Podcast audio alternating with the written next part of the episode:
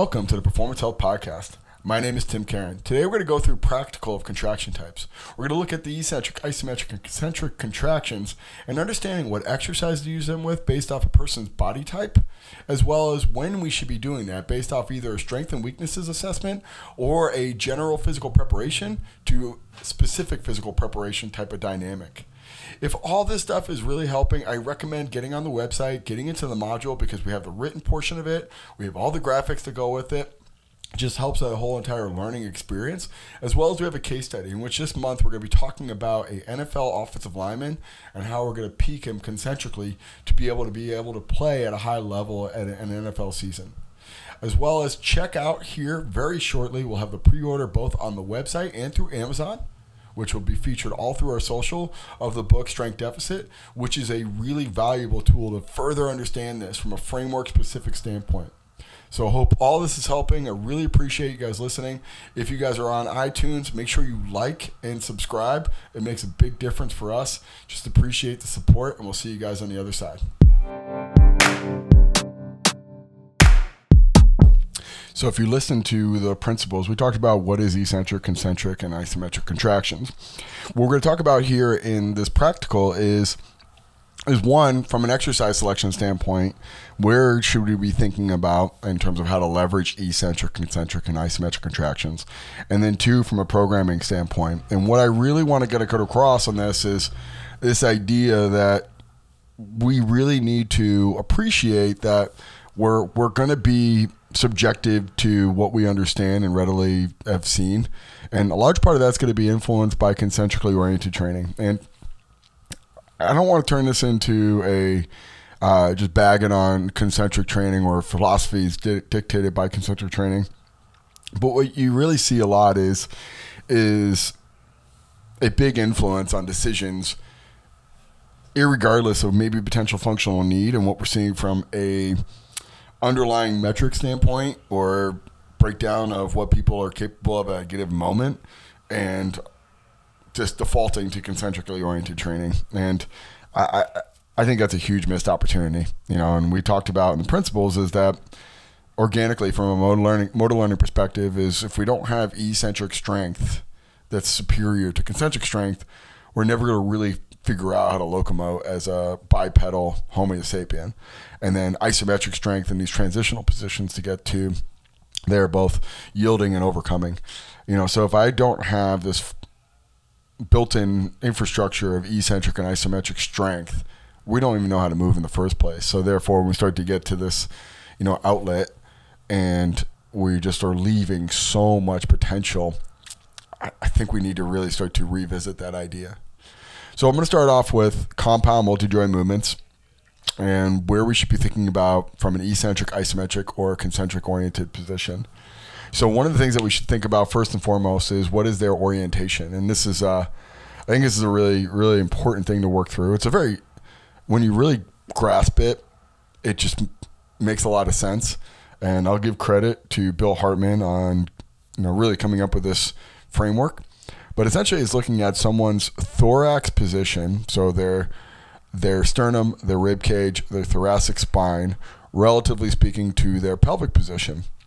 And you see folks that have a wide orientation, meaning that their their rib cage is laterally expanded, having a little bit more of an easier time to inhale,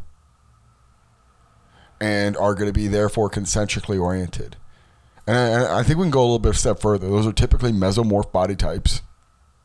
You know, so the the powerfully built people with higher lean muscle, higher muscle mass or cross sectional muscle mass, they're going to probably have a predisposition to looking at being better at certain pushing or overcoming type activities. So again, they can inhale better, so they can take breath in more efficiently. Probably leads into a more efficient Valsalva.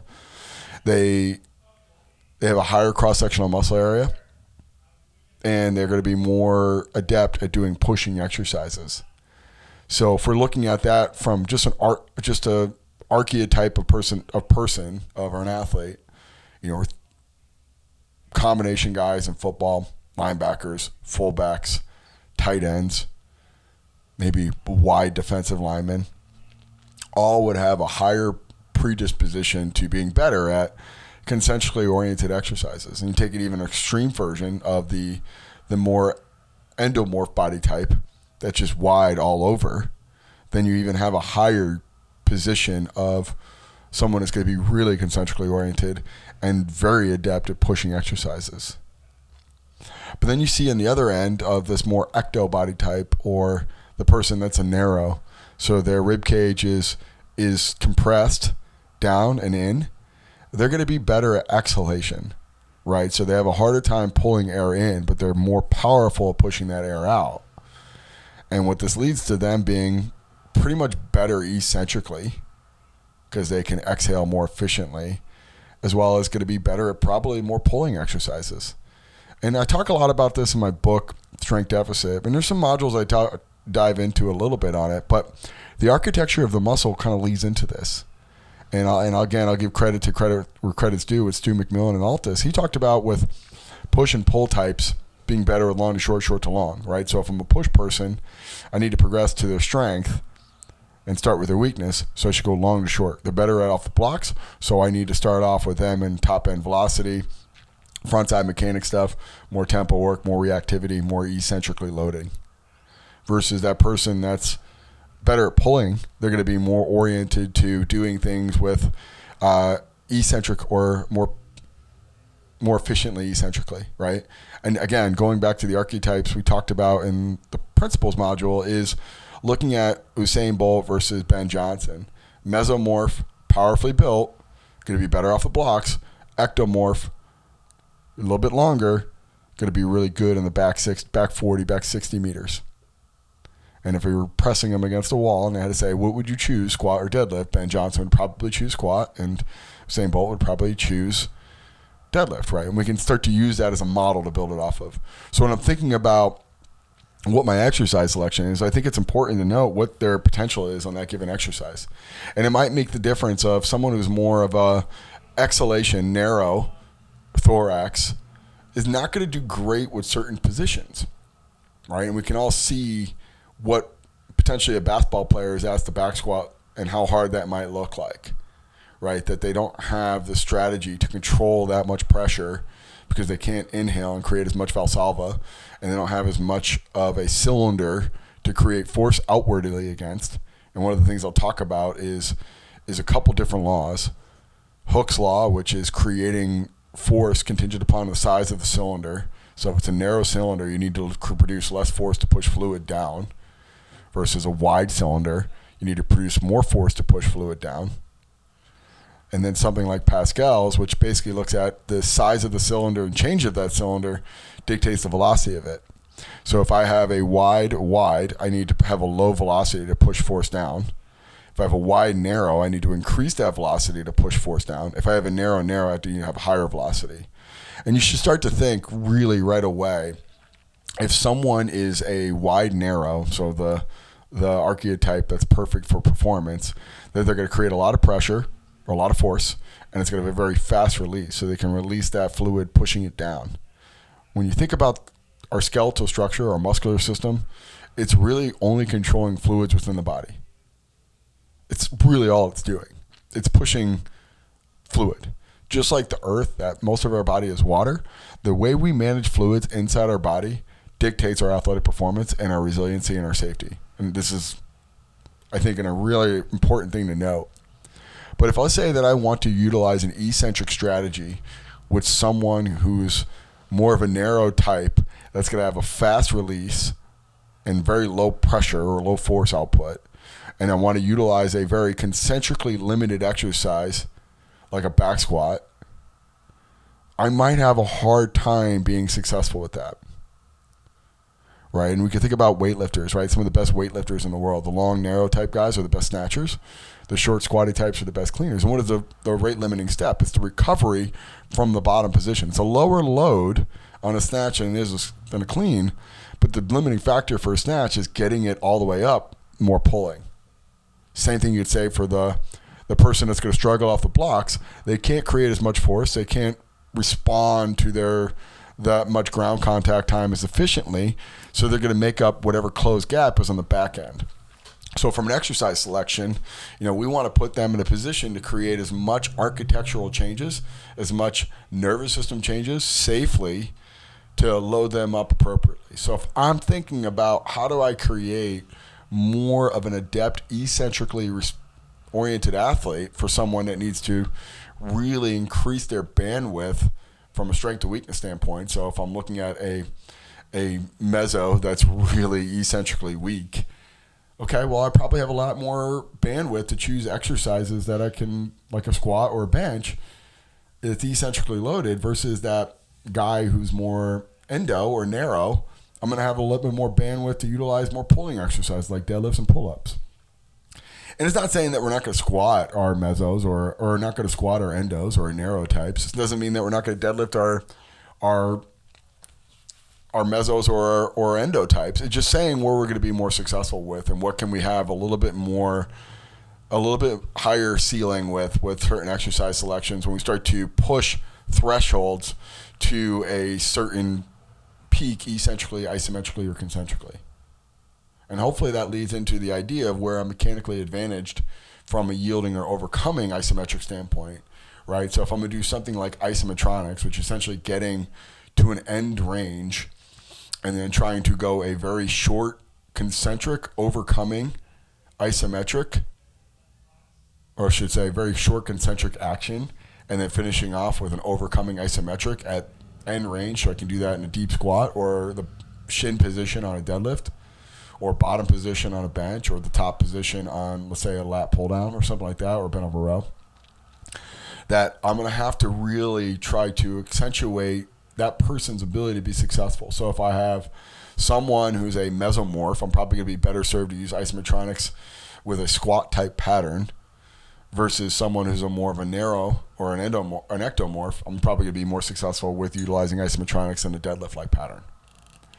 And I, I could think about other strategies to try to get that similar input because I want to create structural balance and have equal stress between the anterior and posterior and the frontal and the lateral or the medial and lateral and then the transverse or the internal and the external type of strength or musculature or tendon and ligament stress that I apply. But I can think about this in the context of I have an ingrown thing knowing where I'm going to be more successful with. And I think that changes a lot of the narrative. And when you start to choose exercises, it might mean you need to use a slant board with a with a meso or a with a a meso or a wide type because they can't maintain that pelvic position, relatively speaking, to a wide lifted thorax. Right, the pump handle is lifted, the pelvis goes into an anterior rotated position, and I can't balance my thorax to my pelvis, so they get a very hingy squat and I'm not loading the tissues that I want, and I get a very redundant pattern, right? You'll see a lot of the power lifters that are really successful talk about deadlifting is really hard for them to do on a very high frequency basis. A large part of that is because they have a very poor job of managing their thorax or their pelvis, so they have to push their hips back and they get a very hingy type of squat. So we start to run into this issue of we're going to be limited what we can do biomechanically. So the answer is okay, what do I need to do to load that person up successfully, safely, maybe I need to utilize a slant board with that person as opposed to just trying to jam them into a very hinge position or trying to do something from a deadlift perspective that they're going to really struggle with. And I think that goes into this other idea of, well, if I'm going to have poor poor biomechanics from just my natural orientation for certain exercises, whether it's squat or a hinge pattern, I can offset that with certain isometrics or certain isolation exercises that utilize a little bit more eccentric isom- isometric yielding or overcoming to complement that. And when I look at certain joints that are going to really struggle from a mechanical advantage standpoint, relatively speaking, to what that body's natural orientation is from an inhale, exhale, wide, narrow, eccentric, or, or concentric, eccentric orientation, then I can start to think about ways I can complement these movement patterns that I'm going to have a greater propensity to with some sort of some sort of complementary isometric or complementary isolation exercise. So, for example, that person that's very eccentrically oriented, exhalation dominant, narrow, I might need to utilize increasing cross sectional muscle area on the quadricep because it's really hard for that person to do managing without the pressure of external load. It might mean I utilize a lot more of a unilateral approach So maybe I do terminal knee extensions. Maybe I do maybe I do split squats to tap into this thing called bilateral deficit, which if I calculate the total sum of the load between the two legs, I have a greater load that I could do bilaterally for a lot of those athletes, right? And what you'll see is that pressure is managed better because the load's lower, but the actual tonnage we use is higher because we have to aggregate both front, left, and right as we're doing split squats, right? So that person can only do 80 kilos on heels elevated back squat with a 2 OXO tempo for three. I might be able to do 60 kilos on a barbell split squat for three, which if I do the right left comparison, that's a double, that's almost 25 to 40% more load total than I could do for that guy. I don't want to get into the debate about bilateral versus bilateral deficit, but I think we need to think outside the box and think from an exercise selection standpoint and what we could be successful based off of their their archetype and how they create pressure and how they manage that fluid inside their between their thorax and their pelvis to create adequate eccentric, adequate isometric, adequate concentric orientation. So as we start to break down some of the movements we may or may not use, you have to think about where they could be successful and where do I know the inherent gap is, right? So if I have a if I have a endomorph body type, someone who's really big, a 300 pound offensive lineman, a shot putter, and I know that they're going to be naturally inclined to be concentrically oriented, so they'll be able to bench and squat a lot, but I need to complement that with some posterior chain upper back work to create structural balance to increase their bandwidth And you'll see something along the lines of, and I think this was really creative back in the day, but Charles Poliquin used to use structural balance of external rotation and trap three and something like a posterior delt power raise to create this stabler structure around that shoulder girdle. But what you also see is, okay, well, I'm going to be stronger eccentrically, so maybe I do a quasi isometric eccentric pull up variation. So I'll do maybe 5 OXO tempo for reps. Maybe I'll do a a three position yielding isometric strategy for reps. Maybe I'll utilize different tools from an isolation perspective, like a rowing variation or a pull down variation. Maybe I just use direct isolation exercises like a power raise, elbow and knee external rotation, or maybe even looking at it from a trap three raise to create that that eccentric strength, relatively speaking, from a pulling perspective to something they're already organically stronger concentrically. And when we look at the next level is looking at inverted of that. Maybe we look at something like a a narrow type that's going to be, have a high disposition to be able to do pull-ups really well, or do something like a uh, like a deadlift or a snatch grip deadlift really well. Maybe I need to utilize a strategy like backward sled drags, which is essentially just a terminal knee extension, a closed kinetic chain terminal knee extension. Maybe I need to utilize things like uh, think it's really easy to load the anterior part of the shoulder, but you know maybe I need to utilize different types of of dumbbell variations or maybe even different FRC stuff like liftoffs and things to create tension in this area for a very long levered person. And when I'm thinking about creating structural balance, I have to understand where someone's going to have a higher propensity to. We need to understand what that is to begin with. So, what is their push and pull ratio? We need to understand where they're strong and where they're weak. And we need to understand where they're going to have a higher disposition to improve more rapidly based off of their body type. And if I double down, because one of the things, that once you realize what you focus on, and I tell everyone it's like roulette, that I can win big if I put all my money on black or a specific number, let's just say 28. But I can also lose everything. So if I really increase my focus, increase my intensity towards that focus, then I'm increasing my probability of potentially winning big, but also losing big. That I better have a really good reason why I'm putting all that focal point on eccentric, concentric, or isometric, or looking at developing a squat pattern, a hinge pattern, or certain patterns, relatively speaking, to what the athlete needs, because it's going to have a lot more consequence if I if I'm wrong. So do your structural balance do your initial testing, look at their RSI, look at their impulse, look at all the metrics you possibly can, bet big and win big.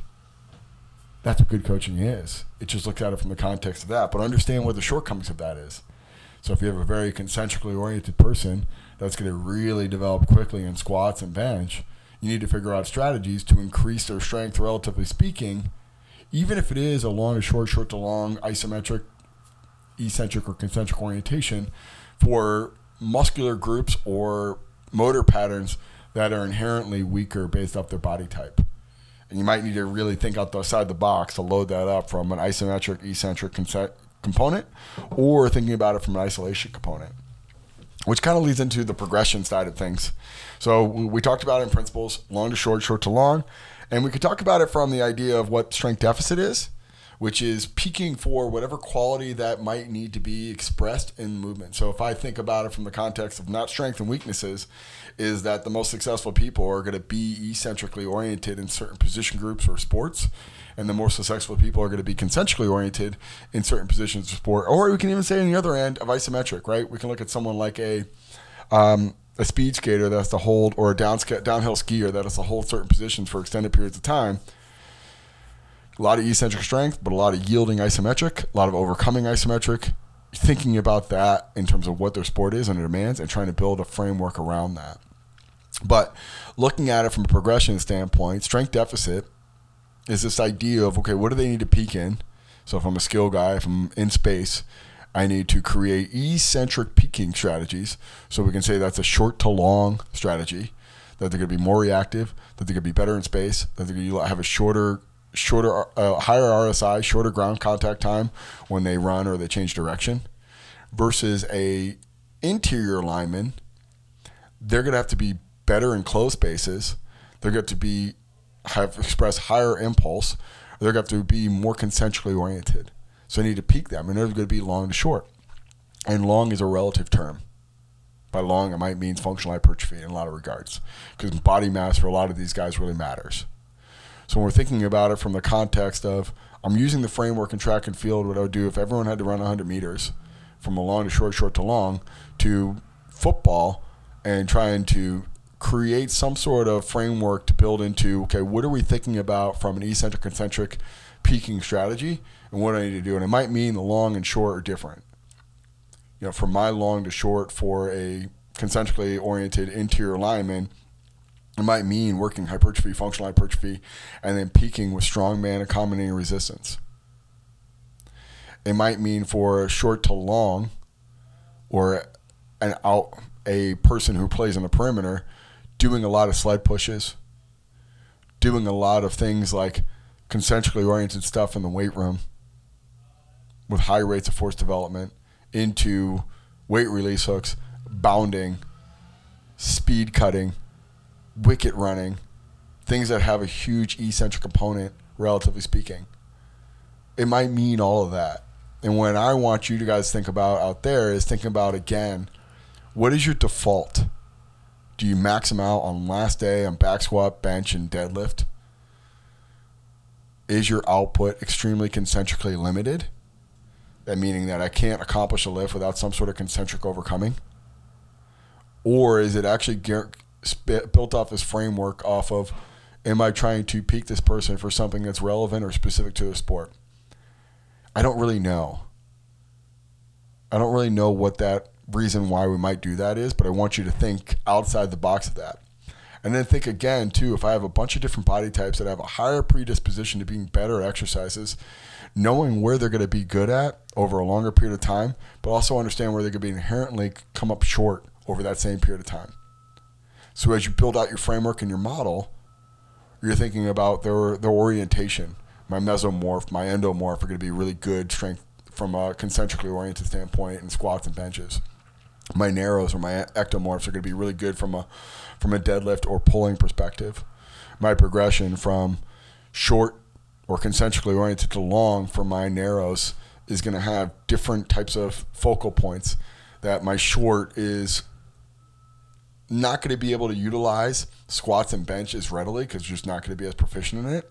So finding strategies from an isolation exercise standpoint or potentially different overcoming isometrics or different yielding isometrics or different even small, shorter eccentric but faster rates of eccentric into a really big, elongated, high intensity, high speed eccentric stress versus that guy who's gonna really be good in terms of squats and bench, a concentrically oriented guy that I can really tap into that, but understand that I might be, become underdeveloped in my posterior chain in my upper back or my pulling exercises.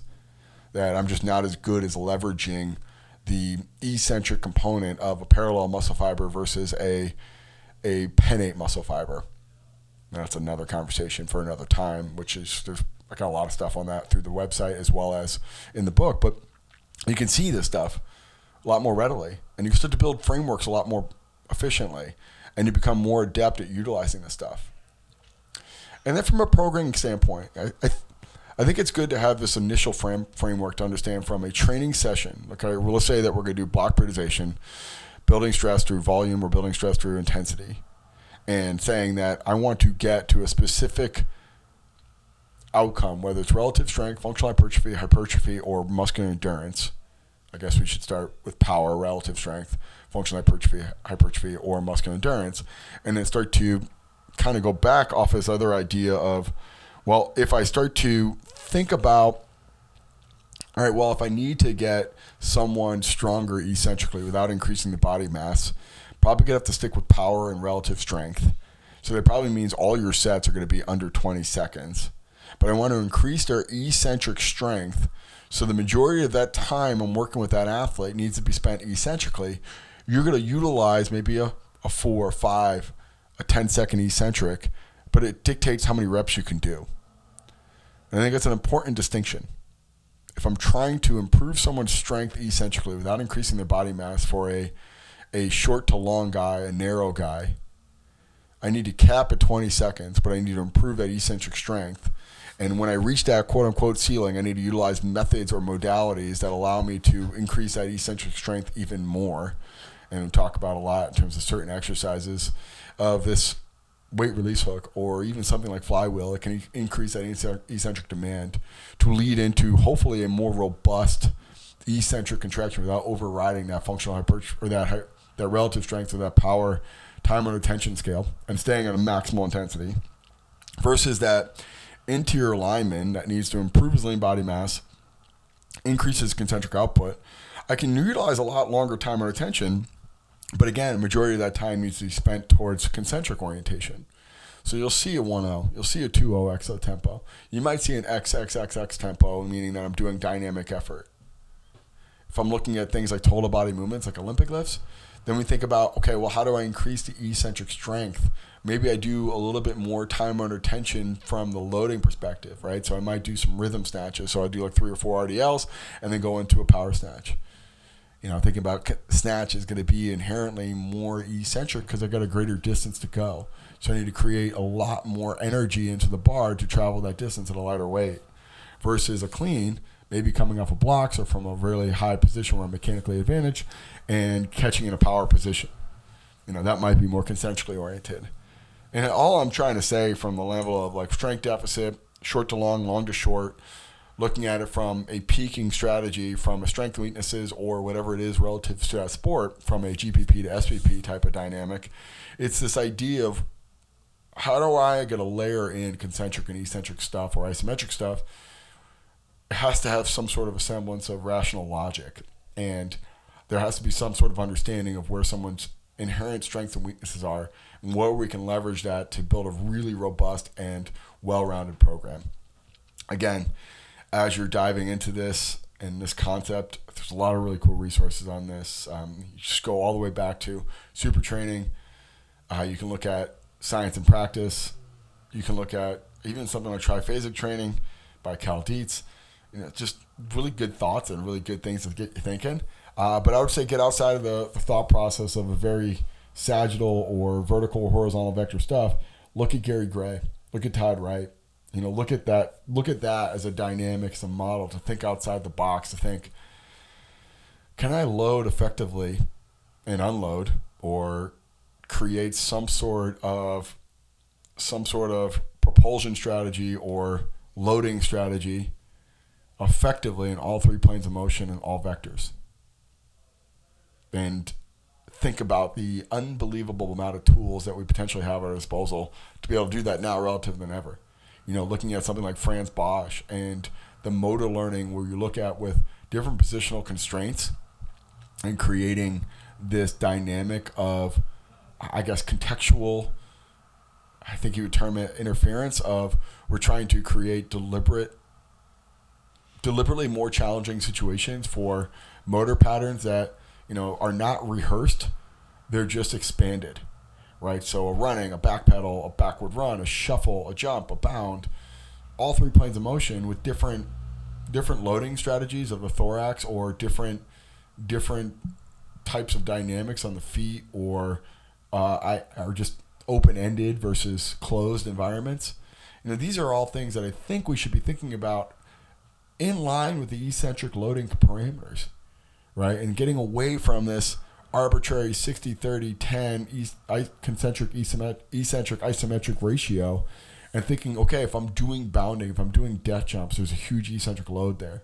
If I'm doing small sided games, there's going to be more eccentric load there than there is in doing programmed agilities. Thinking about in the weight room that if I'm going to utilize eccentric eccentric strategies like weight release hooks or even like an oscillating bar like a bamboo bar or tsunami bar versus using a barbell with accommodating resistance that's going to be concentrically oriented that that ratio is going to be manipulated. That if i'm going to use a non-counter movement strategy prior to using a counter movement strategy does that equate to one or another? If i'm going to utilize all three planes of motion and understanding the motor pattern is probably the weakest limiting fact the, the lowest common denominator that's going to be the rate limiting step that I need to increase that motor pattern before I can really get the value of eccentric strength. But do I have the courage to push through to get that motor pattern developed? And then adding in different outcomes, right? So maybe I use a aqua bag, maybe I use a med ball in a various position, maybe I use a dowel, maybe I use a viper, maybe I use a Kaiser, maybe I use some flywheel, maybe I use a a cable based flywheel. It all is the same. But one's gonna have more eccentric, isometric, eccentric where does that fall in in terms of the ratio is dependent upon what the goal is and where you want to build that that outcome is. So I hope all this is starting to resonate and make sense. Hopefully, it starts to land a little bit more when we get into the practical and how I'm thinking about deliberately creating concentric output with a NFL offensive lineman, and you know, leading into that direction of creating a really robust plan for your athletes. So I appreciate you guys listening. Make sure you guys check out the module. I think it'll help a lot as well as check out the book Strength Deficit, which is coming out here very shortly. Thank you again, guys, and we'll see you next week.